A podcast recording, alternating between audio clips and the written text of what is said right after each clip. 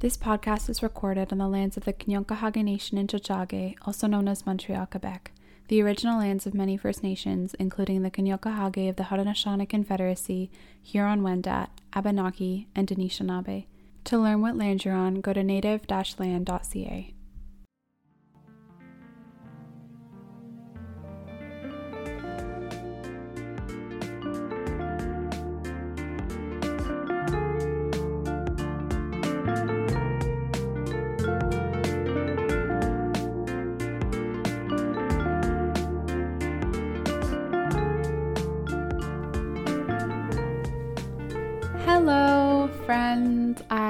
hope you are having a wonderful, beautiful, sunny, sweet, cozy Monday.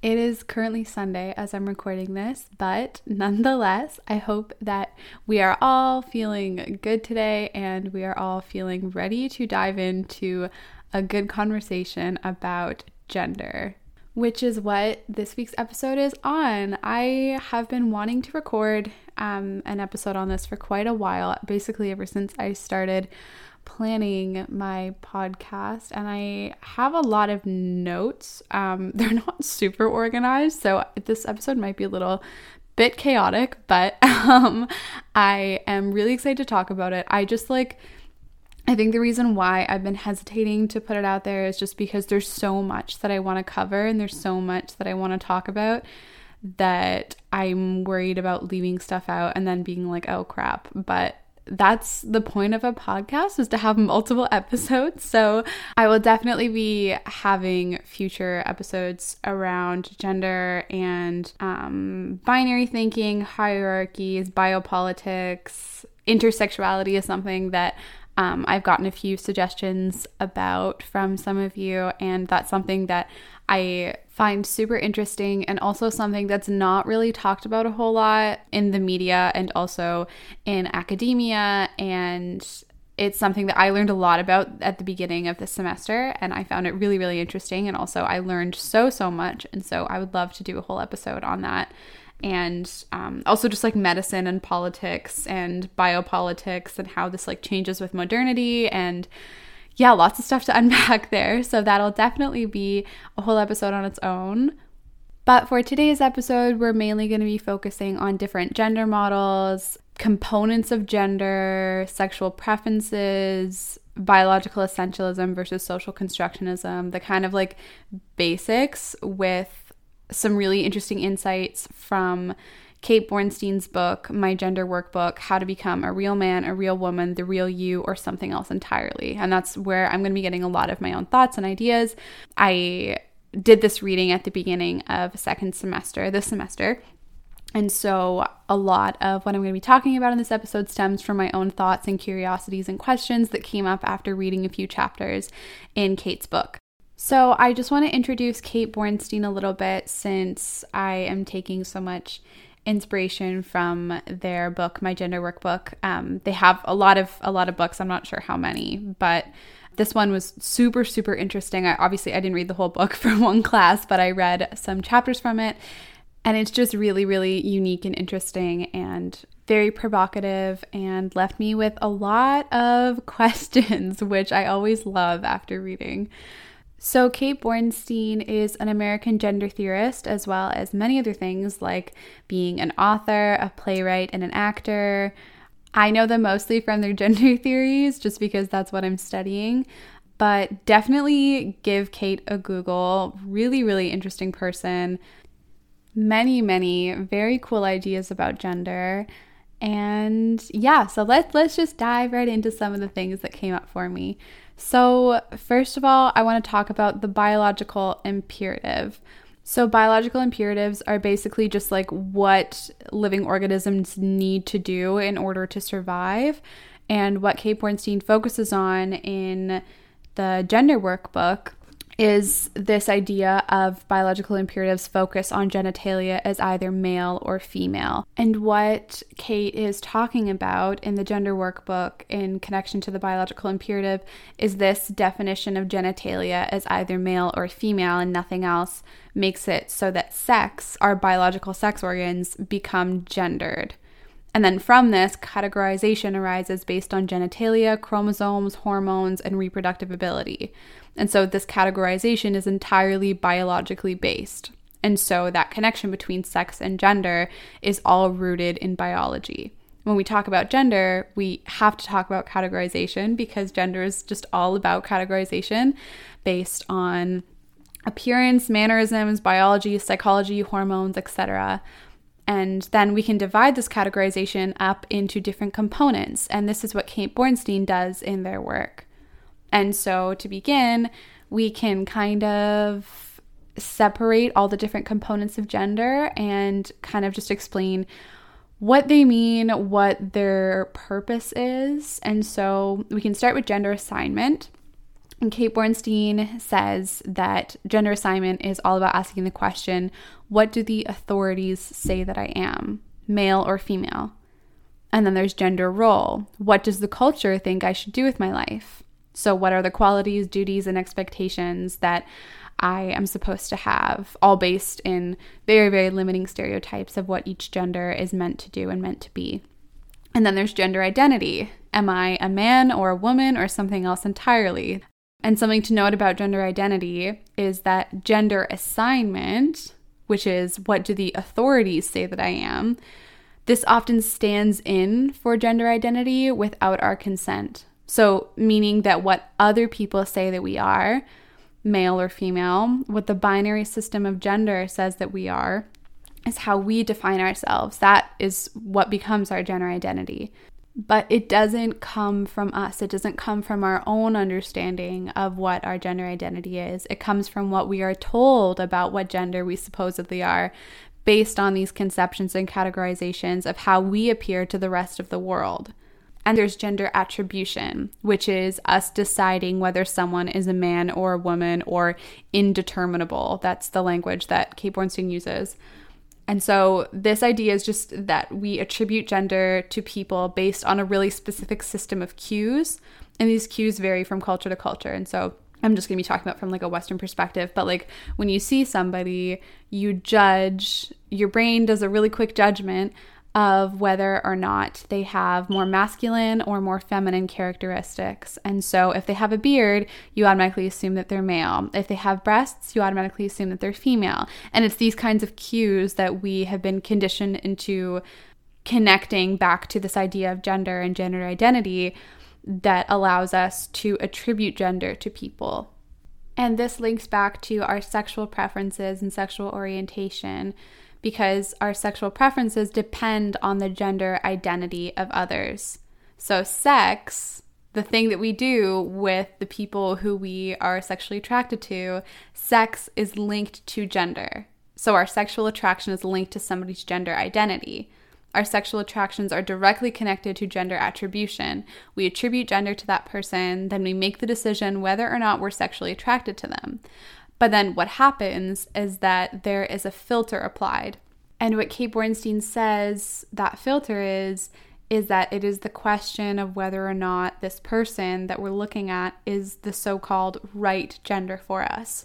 So if we're a cisgender man, the right gender would be a cisgender woman, and the opposite. If we're a cisgender woman, then the right gender would be a cisgender man. And so, based on all of these social cues connected back to biological definitions of gender, we make the decision whether or not we're sexually attracted to that person and whether that's correct, if that's like the right way for us to feel sexually attracted to that person.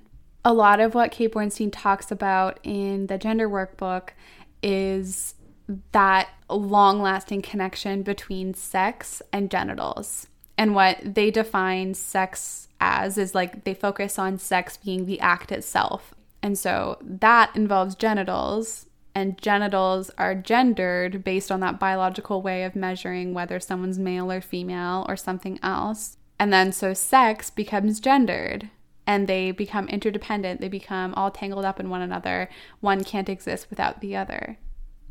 Okay, I want to talk a bit about different models of gender that Kate Bornstein kind of underlines in the gender workbook. And so there's, first of all, the binary, which is opposites, male and female, the most widely adopted view of gender from a Western standpoint. And so, in a binary perspective of gender, there's only male and female. There's no spectrum, there's nothing. It's just male and female, and they're opposites, and that's it. Then there's the yin and yang, which is kind of correlative aspects. There it's like an interplay of different forces. So you could look at it as dark and light, male and female, hard and soft. And so again, it's it's it's not opposite, but it's they're correlated. And then there's the continuum, which is like the spectrum kind of way of looking at gender, which is um, it sees gender as each person possessing, expressing, and suppressing a big, wide array of different characteristics and traits that are associated with the genders male and female. So it's like a spectrum. And then there's gender as a circle, which originally stems from indigenous conceptions of gender, where there are no fixed binaries, gender is a circle, anyone can be anywhere on the circle of gender expression. And then the last one that is coined by Martine Rothblatt, which Kate Bornstein talks about, is a color metaphor of gender. And so this metaphor talks about activeness, passiveness, eroticism, these these things all existing as different colors and they all shift in proportion to one another. So there can be a bunch of different color combinations depending on one's gender identity and expression. And color combinations will change, which demonstrates the fluidity of gender and how much it can shift and how many different shades you can get and how many different tones of, of reds and blues and yellows and whatnot. I really like this way of looking at gender because it steps so far out of the binary box that we currently exist in right now. But that's also the reason why it's a concept that I don't think we're totally ready to grasp or fully embrace yet as a society. I think that um, that's something that Kate Bornstein also points out in the in the piece is that it's a really cool concept, but we're not quite there yet. Overcoming and stepping out of the box of the binary way of thinking is the only way for us to get closer to understanding the complexity and nuances of gender, exploring the endless ways in which masculinity and femininity and androgyny can be expressed and understood is such a beautiful, beautiful, exciting, wonderful thing. But so many of us are unable to really grasp the idea of just letting go and releasing these binary biological ways of thinking because that's what we've been educated on under these systems that have institutionalized and naturalized binary, heteronormative, colonial narratives of gender. Okay, um, to kind of focus in on two concepts that are like the basis of a lot of gender debates the whole nature versus nurture, biological essentialism versus social constructionism kind of conversation. So I want to define both of them. Um, biological essentialism is really focused on genitalia, chromosomes, genetic makeup. Um, basically, it's the it's the thought that everything stems from biology, and this is what determines sexuality and gender. Whereas social constructionism is the idea that everything is socially constructed. It is separate from nature. It is not connected to biology it's the idea that everything stems from social constructions that are shaped by institutions and individual forces and religion and all of this, all that jazz. um, and so, what I like to do is just kind of like play in between these different theories and kind of connect them whenever I can and kind of just see gender as a really complex, really nuanced, layered, layered, big fat cake that is made up of different components of social construction while biology still plays an important role in how we understand gender and how it shows up and how this shapes our identity and our expression and all of that stuff. I think what's really, really important to remember in the conversation about gender and gender categories is to remember that the emergence of distinct categories of man and woman, gay, straight, of sexual beings is a direct consequence of a sustained effort at social control. Like this these categories are so rigid and they exist because they were designed to limit and control and to erase identity. And I think that's so important to remember even if we're talking about the role of biology and the role of sociology and psychology, you cannot leave that part of the conversation out because it's such a key component of this conversation. And you, you can't talk about gender without talking about its historical context and also how this context has shaped our own understanding and perceptions of things like gender and sexual orientation today because those foundations have shaped the institutions that we learn under and they shape the mindsets that we adopt and they shape the way we teach others about it. And so examining that historical context and knowing how those categories and that process of categorization came about is key. This policing of identity, whether it comes to gender or sexual orientation, is something that comes from a desire to control the population and to regulate and to police bodies based on this Judeo Christian perspective of how the world should work and who should be with who and who should identify as what and all of that. Some key concepts that I've gotten from a lot of Judith Butler's work about gender, sex, um, sexuality, and the binary system um, are just wondering how binaries function in power how these binaries work, how their power is maintained, the pitfalls of undermining these binaries, how terms like queer affect binaries, and how the rejection of either or ways of thinking, man or woman, gay or straight, is potentially a way to open up understandings of the gender binary and destabilizing categories yeah, there's there's a lot of questions that come up. Um, I'm not I'm not really giving any answers to them because it's something that I am still learning about and still discovering things and still just like kind of playing around with different concepts and different questions and different curiosities and how I can kind of figure out what I want to do with all this information about gender.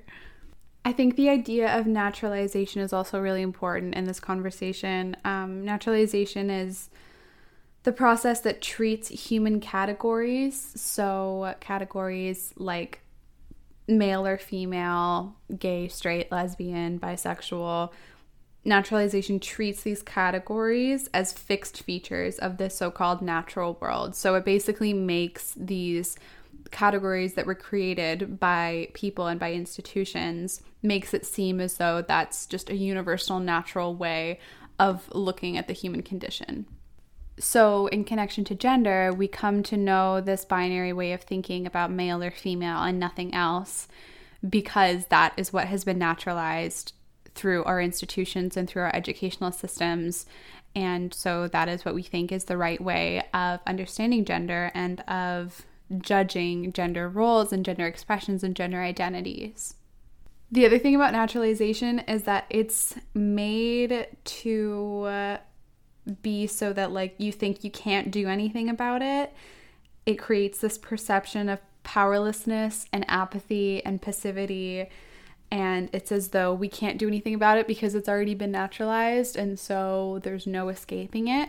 But I I don't think that that's true. I think that destabilizing these categories that have been naturalized is possible. I'm optimistic. I think that a lot of questioning needs to happen and a lot of just like curiosity and play with these concepts is what will allow us to break free from the binary way of thinking. By looking at gender in such a binary way, what we're doing also is oversimplifying what it means to be masculine and feminine. It puts these ideas into really rigid categories that don't really have much room to grow and to play and to shift and to change and evolve. And so it oversimplifies the ideas of what is male and female, masculine and feminine. And that's partly what creates these gendered stereotypes of what it means to be masculine and feminine, what it means to be a man and a woman. and how anything other than those stereotypes and those assumptions of what the gender should look like and act like, anything outside of those boxes is unnatural, is deviant, is dangerous, is wrong, and so we stay in these boxes because we're unsafe without them. We're unsafe without our little protected bubble of mask or femme. And in staying in these boxes, we become so segregated from one another. We become segregated on the basis of gender and sex. Instead of being seen as human first, we are seen as our gender first. Like, what is this obsession with categorization? What is this obsession with needing to slap? A really obvious label on every human body and treating them a specific way according to that label. And this is why I love queer theory so much, is because queer theory disrupts and interrogates these categories and taxonomies of identity. It questions the fixedness of identity, it questions normativity, and it does its absolute best at destabilizing and denaturalizing categories of humans. I feel like this episode was so scrambly and all over the place and chaotic. So I hope that it was somewhat coherent and that you got a little bit of something from it whether it was learning something new or questioning something that you thought you knew, or maybe even just like totally disagreeing with everything I've said. That's also totally cool. I think that I like, I don't even know where I totally stand with all of these concepts and ideas and ideologies, but all that I am hoping to get out of this, me personally, of just like sharing these ideas with all of you listeners, is just to question my own ideas and question some of these ideas that I'm learning um, in school and in my life and in my past relationships, and just learning to get comfortable with the idea of being very, very wrong about a lot of things.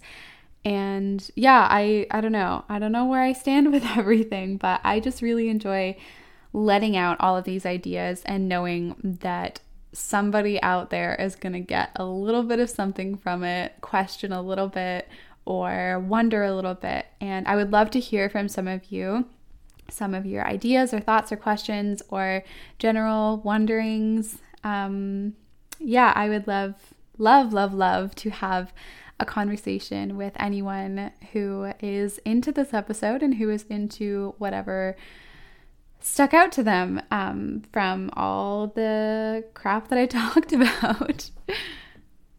in um, just going back to Kate Bornstein's gender workbook piece, in at the end of the chapter that I read, there was a whole section that was dedicated to um, the reader journaling and processing all of the information that was thrown at them.